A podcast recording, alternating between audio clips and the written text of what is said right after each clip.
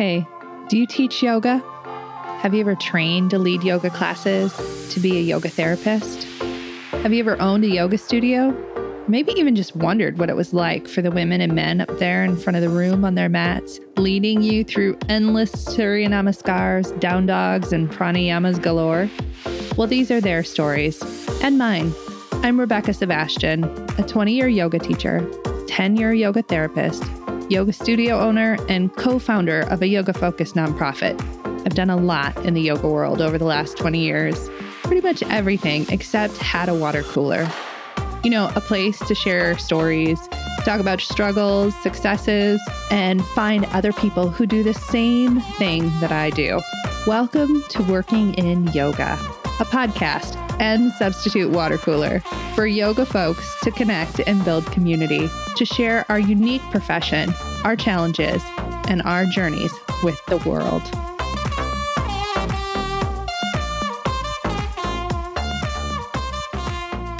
Welcome to Working in Yoga, friends. This week, I have a special guest, Colleen Jorgensen. Now, Colleen Jorgensen hails from Canada and she is an osteopath an athletic therapist, as well as a yoga teacher and Pilates teacher. And Colleen has a specialty in pain care. Now, a lot of us who teach both group classes and have one on one clients, as well as if you're sliding into the yoga therapy realm like I do, we have a lot of folks who have chronic pain. Now, Colleen does something interesting. She has found a way to marry all of those specialties together to create a profession that works for her and her business. Now, she has a story that I think we can all relate to coming to yoga for the physical aspect and then sliding in and going, oh my gosh, this is so much more than I ever thought it was going to be. So, I am excited for you all to hear her story. Now, before we slide into that, I wanted to mention that I am hosting through my business, Sunlight Yoga Center, an advanced yoga teacher training that's starting in January of 2022. And in fact, Colleen is on staff with us.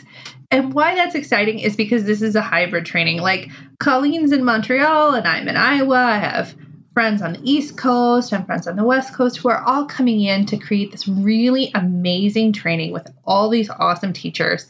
And I want you to check it out. So go to the website www.sunlightYogaCenter.com backslash teacher dash training to check it out. Now, without any further delay, here is my conversation with Colleen Jorgensen. Welcome, Working in Yoga friends. I am so excited this week to have Colleen Jorgensen join us on the podcast. So, Colleen is really interesting, and she is doing something that I think so many of us do in this industry, she is creating her own professional path, and I love it.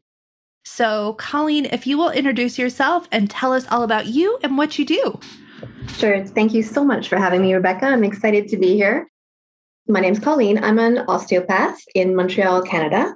I started my career as an athletic therapist. And then, as soon as I graduated, I got certified as a Pilates instructor and started to marry those two worlds together immediately started the five year osteopathy schooling. And so as I went through osteopathy, the way that I worked started to evolve. Yoga was introduced to me somewhere along along the way in there. So I got certified as a yoga teacher as well. And then both because of um, my own experiences with challenging health issues and chronic pain, and because my patients tend to mostly be people living with chronic pain, I developed a specialty in chronic pain. I really dove into the research on it, both in terms of the neuroscience behind chronic pain and what can we do in terms of movement and mindfulness. So trying to marry all that together. And that's where I am now, is trying to mesh all of those things.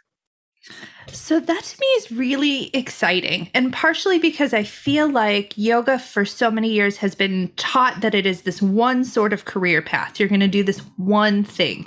You're going to go to a studio, you're going to teach classes. They're going to be generalized classes where you're, you know, doing standing, sitting, forward, back bends, like all the things. But I think what you've really done that's interesting is really pulled in both yoga and Pilates and osteopathy and pain care to create a path for yourself. Can you kind of tell me the inspiration behind that? Yeah, so I think it's mainly two things. One is that I'm someone who has a lot of varied interests. I always have. I love to learn new things. I don't want to say that I get bored because I don't. I, I love all of the things that I do, but I, I always want a little bit more. I always want to make sure that I'm not missing out on something that could help my work be be better you know yeah. so that's part of it that i love to learn and i i'm constantly searching to make what i do better but also here in Montreal, when I started as an athletic therapist, it was very, very difficult to get a job in a clinic. So you had to hustle. So you kind of had no choice at that point but to have some kind of a side gig to yeah. until you built up a clientele, which for some people could take years. So I've always had that kind of entrepreneur hustler sort of spirit, partly because I had to, but partly because I think that's in me. And as I was searching for things, Pilates kind of fell in my lap. It wasn't something that I, I, I, had never even heard of it. I didn't even know what it was when I applied for the job. There was one studio in Montreal at the time, and I heard that they were looking for a physiotherapist who had a background in dance. And I'm a dancer and I'm an athletic therapist. I thought, I don't know what it is, but it must be perfect for me. And sure enough, it actually was. I, I applied for the job, I got it. It involved a year long mentorship training. And it happened to be right after I had had my first spine surgery. And I had gotten myself pretty functional through osteopathy, physiotherapy, athletic therapy, but I wasn't quite where I had been before. And then when I started this new thing, Pilates, and I did the teacher training, which involved like five to six days a week of working on the on the equipment, I started to see, oh my God, I've gotten not only to where I was prior to surgery, but I'm even stronger and more flexible and more functional now than I've ever been. So then I started to incorporate Pilates into my athletic therapy work, um, even brought it into the clinic that I was working at. And that's kind of where it all started. I love that. So, I don't know if you know this about me. I've talked about this a little bit on this podcast, but I actually came to yoga because I had chronic pain. I was born with hip dysplasia, which I'm sure you know what that is, but for anybody listening, I'll explain. Um, what it means is that the ball head of my femur when I was a baby was not aligned in the socket of my hip correctly. So, as a baby, I had a brace on the lower half of my body. I didn't crawl. And by the time I was 19, I had a job where I was in a car a lot, which, as we know, sitting is the recipe for chronic pain for so many right. of us. And it was for me for sure. And I was in so much pain. I went to a doctor, and a doctor said, Oh, girls like you have hip replacements before they're 40. I know. And so at 19, here I am like crying, going, Oh my gosh, I'm never going to be the same again. I'll never live an adult life without pain. Like all the like fatalistic thoughts you have when you first get bad news, right? Yeah. And and for me, a friend of mine said, "Oh, you should try going to a yoga class." And the life changing, I'm sure. Life changing. The rest is history. I haven't had pain in my hip for decades now. I oh, had two babies easily with no hip pain and discomfort. And so I also came into this sort of wellness and movement space to help heal. So I can really relate to that think a lot of us do, right? We sort of are drawn to things either because they're our passion or because we need them for some reason in our lives. And then what we needed it for is what we often become specialized in. Yeah. So, how did yoga come into your journey?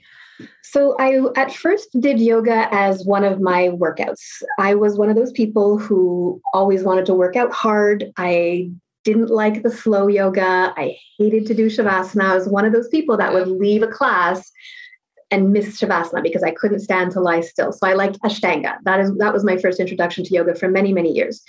And then um, I was going through a difficult separation and divorce, and I was finding that I was not breathing. I was catching myself in the middle of the day, taking this like gasping breath because I, I realized I had not been breathing so I switched from, I was still doing Ashtanga at the time, but I changed my mindset when I was in the class. And I wasn't, I wasn't there so much to get the, the workout and the challenge and the burn. I was there to try to figure out how can I breathe in my life again. And I became very interested in how much it helped me. And then I opened my mind to exploring other styles of yoga. And as my health continued to be more challenging in my case, So as I sort of I I lost function completely at one point. There was a certain period where I wasn't able to move at all for a couple of years. And during that time, I was so thankful that I had gone to yoga because now breath and visualization and um, vocalization were the only things that I could do. I couldn't do movement at all. So everything that I had relied on from the time I was a three year old starting to dance, all the things that had helped keep me healthy all those years, now all of a sudden they weren't available. So what do you turn to? And yoga was one of my saving graces in those moments. So then once I started being able to move again, I decided to get certified as a yoga teacher because I had been teaching some yoga, but I never felt good about teaching it without that proper certification uh, because of my anatomy background and my dance and Pilates background. I understood the movement aspect, but I didn't have a good understanding other than the reading I had done on the philosophical part of it and the history of it. So I really wanted to make sure that I had a good foundation in that. And that's when I decided to do the teacher training. And I purposely chose someone here in Montreal, Marianne Thorberg, who, who really brings in those elements. She really focuses on the philosophy and history of it, which uh, was where I was lacking. So I I now feel much more complete in my teaching since I got that element. Ooh, I love stories like that. I really do because I think so many of us have the same kind of journey you had where we came to yoga for the movement aspect. I mean, even though I came to heal, I still I had no idea what yoga was going to bring to me as far as meditation and breath work right. and the philosophy. And, and, really the philosophy is what changed me fundamentally is is yeah. that those living principles that we apply yeah. as yoga professionals and yoga practitioners. And I love how you illustrated like there were two years where you couldn't do the movement portion of it, but you were still doing yoga. Exactly. I think I did my deepest yoga in those times, right? Oh, yeah. That's what we oh. come to learn. Ah, I love that. So the yoga therapist in me is just like so happy right now. I'm so glad. and and actually yoga therapy like you and I have communicated a little bit on the in the yoga therapy sphere of things because really those of us in the therapeutic modality of yoga kind of look at health and healing and yoga a little bit differently I think than the traditional yoga teacher does. So as you married athletic therapy and osteo being an osteopath and pilates teacher and yoga together, so, how does that come and manifest for you now? Yeah, so I was really interested. So, one of the things, well, let me go back. So, when, as an athletic therapist, at the time, maybe it's changed now, I'm not sure, it was very biomechanical based, right? Very biomechanical, very biomedical, which I absolutely loved at the time. Then I started osteopathy, which is a five year program. And osteopathy reminds me so much of yoga therapy. They have so many commonalities in terms of their philosophies and their roots. That it's more about, first of all, finding stillness as a practitioner so that you can bring your full self to the treatment, but also helping your patients to find stillness. But also, this is, I think, really important as teachers and manual practitioners, instead of coming into a treatment session or a, a, movement session that I'm guiding as, okay, I'm here to fix the people that are here with me, it's more about what can I offer that's going to help their system function at their at their in, in their best way you know? We all have that inherent ability to heal. It's we are born with it. It's always there. Life gets a little bit in the way and our job is to just help people get out of their own way and almost be a fulcrum for figuring out how to find that homeostasis again you know? So yes. osteopathy and yoga really especially yoga therapy really are the same in that sense. And oh what I try to do, sorry, I don't want no, to. No, no, no, keep going, keep going. what I try to do, and it's interesting. I, it, when you asked me to speak about this topic, I was thinking uh, on on my journey and how I started to mesh all this together, and it was interesting to to recognize that when I first started, my way of doing it was I separated all the things that I was doing. I, I, literally even would book, I would book Pilates patients on a certain day, athletic therapy on another day, osteo. I would even dress differently. My mindset was different. And it was very disjointed, both for me and the people I was trying to help. And then as I went along in my journey, I realized, okay, no, wait a second. These are not all separate things it's all trying to help people with their health. It's all trying to help people move. They are so complementary. So let's mesh it all together. And of, of course, it's helping people so much more since I've done that. So, what I love to do um, in a session So let's say someone's come to me for an osteopathy session, for example, which people are used to it being all hands on. I really like to bring the yoga and the somatics into it as, at the same time. You know, it could be as simple as as I'm doing a manual technique, I bring their awareness to what their breath is when we start the technique. Then I'm working on them manually. I'm inviting them to breathe with me as we do it, and then getting them to notice, okay, well, how does it feel differently when when we're finished now? And when people have that participation aspect, that you bring their attention to, okay, I felt this way, then we did something, and now I feel a different way. It empowers them to know I can do that again because yeah. I was doing half the work, you know. So yeah. I'm I'm really enjoying that element of seeing that aha moment in people when they participate in the treatment instead of just being a passive passenger on the table and you know getting me to quote unquote fix them that's not at all the way that i work we we work together as partners whether that's in a movement class or a hands-on treatment I think I went off topic from your question. so you can bring me back if I did. No, because you did you you said something that I think is so important in yoga therapy that I I want to readdress is just how our clients, the humans that we're seeing, also have a hand on that driver's wheel. So that that is the languaging that I often use um, when you, p- folks come to see me for yoga therapy. Is that you're in the driver's seat, but I'm your GPS. Turn me on when you need me, and I can help guide you where to go. I love it.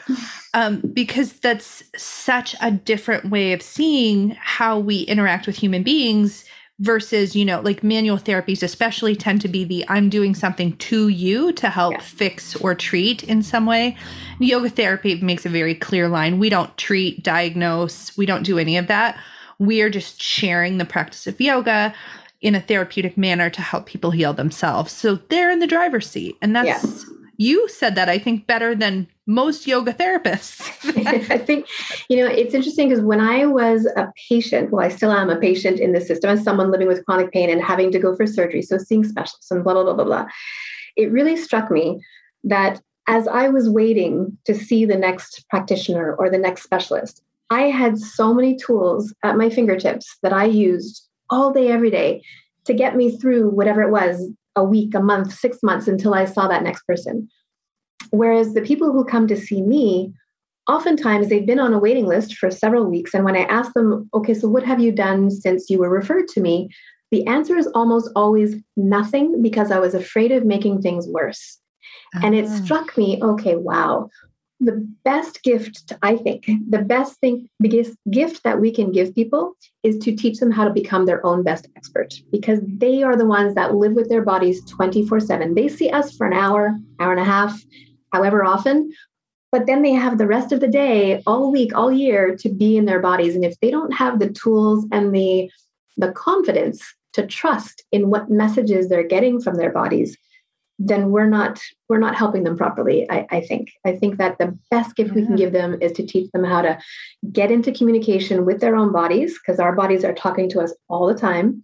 And if we teach them how to listen and then respond now we've given them it's like teaching them teach a man to fish right? It's it's that kind right. of concept. It's uh, it's exactly that. And it that's how i've shifted my work in the last several years and what a difference yeah, I you know, interestingly, I think that the same tools can be applied to how yoga professionals are running our businesses too. Hmm. Because mm. for the last, you know, pre-COVID, so now we're just going to talk about the rest of our lives will be pre-COVID, post-COVID, right? right. so pre-COVID, I think so many of us and myself included to some degree, we were just following the path that we thought was put out for us and I didn't really question and every time I made a shift in my business it was because somebody else told me to. Mm-hmm. But now post COVID where everything changed, we sort of our industry got set on fire, we're doing the exact same thing that you're talking about doing with your clients is that you get to marry all these different things together and you get to create your own path where we are in the driver's seat. And I think I love that both in your business and in your practice, without maybe even you really realizing it, you're utilizing that same sort of philosophy of creating your own path. I yeah, it's a that. great point. It's a great point, and it's so true. So, how, like, if for anybody out here listening who is thinking, okay, so I'm a yoga teacher, I'm a yoga therapist, but I also have an interest in X. And for me, one of those interests was Feldenkrais. I think um, Feldenkrais was one of the things that, you know, six, seven, eight years ago, when really it was coming on the yoga scene, especially the yoga therapy scene, and when movements like somatic movement were coming in as well. I sort of dove deep into that. What do you think somebody should do first if they want to explore something else to add to their yoga teaching? I think what someone has to do first is very individual. But I think what I see a lot of people do, maybe that's not serving them, is that is what I did at the beginning. Is that when we have another interest or another passion or another certification or whatever, we think of them as separate things. But Feld, I, I, I as well have taken a deep dive into Feldenkrais, and I think the work is absolutely beautiful. And it's oh, it's, yes. it's the one and only thing my body responds to right now, and I'm so appreciative for it. But movement is movement. You know, I, I I'm someone who despises labels of all kinds. So even though I love yoga, I love Pilates, I love Somatic, I love Feldenkrais, it's all movement. We are yeah. all human bodies and we're all just looking for different ways to move, right? And even though these methods are beautiful methods, when you add something new to your repertoire, you're just helping people learn how to move better by bringing in a different element. So I think it's important to not try to separate it and think you have to patch them together as though they're two different things. They're not. They're both movements. It's all just trying to teach people to be more aware of their bodies so mesh it together in the way that makes sense in, in your body and in the body of the person who's in front of you. I don't know if that fully answers your question, but that's what comes to mind when you asked it. Yeah, it does. I'm curious as you're doing the practices, do you call attention to the fact that, like, so sometimes if I'm teaching a group class and I'm just straight out doing Feldenkrais, which does happen like a fair amount of time because it does marry really nicely into a yoga class, yeah. I will say, this is something I learned from Feldenkrais to sort of honor that lineage of where I've gotten the yeah. information from. Do you do that as well? Yeah, it's a very interesting question. And I think I do both. And I think it depends on who I'm with and what the moment is. But for sure, I, I love people to know uh, where it's come from. I think that's really important. But I sometimes will, it, it really depends who I'm working with. I will sometimes only point it out after because it's amazing how when people think they're learning something that they don't know it, changes the way they receive the information. So sometimes if i know that that's the, the you know the the maybe the reaction of the people that i might be working with in that instance i might wait until after to say oh you know that thing we did that was blah blah blah blah. Um, and then they go oh and i did it. You know like they have that moment of okay and i was successful in it and it was something new because as humans everything new is scary.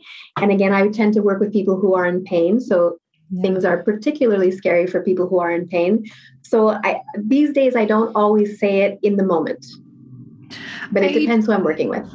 I do too, and I agree. Um, so it is a very different thing to teach something in a group setting where you have more than two, three, or four people in a room or in a space. If we're doing it outside, versus one-on-one because right in in yoga therapy happens primarily one-on-one as well that in the moment, it is all about how the person is receiving the information that you're giving them and being embodied in the moment. And you're right. And then I do that too. Now that you're saying it afterwards, I'll be like, oh, yeah. So we did that this thing. thing you just mastered. Yeah. you want to hear something cool you did today? exactly. Yeah. So, um, I, let's talk just a little bit more before we finish up about this idea of the mindset shift that you took from having like a Pilates path and a yoga path and an osteopathy path and an athletic therapist path. Was there like a mindset shift that you had to go through to be able to marry all these different disciplines together? There was. And I can't say that it was like one moment that everything all, all of a sudden changed. I think it, I've never really reflected on it until you're asked until you've asked me right now. But as I think about it, I think I was probably influenced by people that I see, either for movement or hands-on or whatever, and um, witnessing and experiencing as the patient or the client how they've done it. And I appreciate when it just goes very seamlessly and it just feels like they know what they're doing and I feel cared for and I feel heard and something about that, like I said, when I was trying to separate them, it felt disjointed in my own self. So, how could it not feel disjointed for the people that I worked with, right? And I'm sure if you ask them now, they'd say they, they received a good treatment. But if I compare it to what I'm doing now, it's very different. So, yeah, I think it's probably just at, at a certain point when I accepted that these are all just beautiful ways of trying to achieve the same goal that yeah. I let go of the barriers that I had put up for my own self. Yeah, so it's almost as if it's it sounds to me that is as if we're talking about how this lands in our patients, our clients. Also, we have to be paying attention to how it lands in ourselves. A hundred percent. And yeah, and to speak to that point, um, I teach a lot of pain care to manual therapists and yoga therapists, yoga teachers, Pilates teachers, that kind of thing. And people always, the, the, the, number one question afterwards is, well, how do I start to incorporate this into the work that I'm already doing? And to me, the number one way is, well, you have to first experience it. You, you're never going to teach people anything well or as well as you can if you have not embodied the experience yourself, right? So just taking the course but then never doing maybe the self care practices or whatever the case may be, if you never use those yourself in a challenging moment, then sure, you'll be able to talk somebody through it, but you're not going to be able to. You're not going to be able to share the full essence of the practice the way you can if you've embodied it, if you've relied on those techniques yourself in a difficult moment. You know what I mean? I do. Yes. Ooh, okay. So we're going to leave on that because I think that's really important. And I want to Perfect. Yes. We have to embody the work that we're doing so that we can share it skillfully with other people. I believe yes. that times 10 billion percent. Perfect. Wise words from Colleen today. and before we go, I have two requests of you. And the first is let's have a self care tip. What do you do to care for yourself? And you told yeah, me you had a list was, of like five pages. You, I was joking with you before. I could give you five hours of things because because of my health issues, I really need to rely on on self care practices to to function. And, and I'm really grateful that that's the case because now I can teach it from that place of knowing. Um, but I've really found in the last few years, that so much more research is coming, it's a really exciting time in, in this space, actually, with all the, the yes, research in neuroscience and mindfulness. It's kind of a fantastic time. I would say that the thing I'm most excited about right now, and that could change in a week, but right now is how accessing the vagal system is like the quickest doorway into your own nervous system. So there are so many simple, simple, but highly effective things, and I will share one with you right now. Uh, do we actually are we actually doing it, or you want me to just uh, am I am I guiding your listeners through it? I think yes, you definitely okay, are. So you can be in any position, really, seated, lying down, standing, anything is fine. And you can take your, your second or third finger and find what we call the tragus, which is that piece of cartilage that's just at the front of where you have the hole that is your ear. And rather than using your fingertips, just use your finger pads. So your, your the rest of your hands will just come to lay on your face or on your head, wherever they do naturally. And with that one finger on the tragus, you're just going to slowly start to move that skin up to you if you want to go up and down, front and back, circles, figure eights. Change it up however your gut tells you to.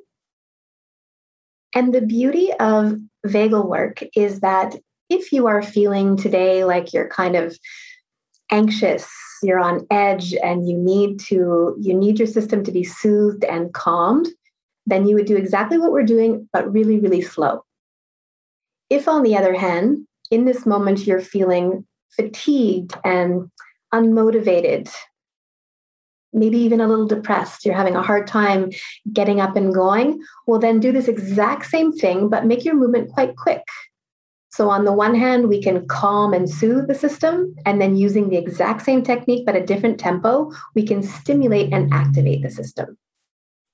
And you can do this for anywhere from 30 seconds to a couple of minutes, and then allow the hands to fall away and notice the difference. the biggest crush on you right now, Colleen. I'm not gonna lie. That's delightful. I hope you all did that at home, seriously, because I was doing that here. That's just really wonderful. It, it's so, and it's one of those ones you could do it uh, several times a day if you want. There's not a detriment to doing it. So don't be shy to practice it as often as you like.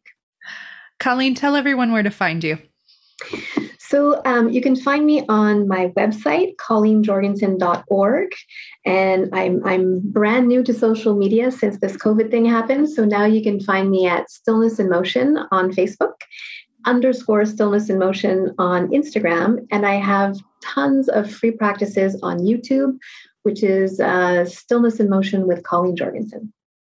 Ooh, okay. So y'all should go do that right now. that, if that mini practice is any sign of what she's offering, you should do it immediately. thank and you, thank you so much, Colleen, for joining me today. I am so grateful.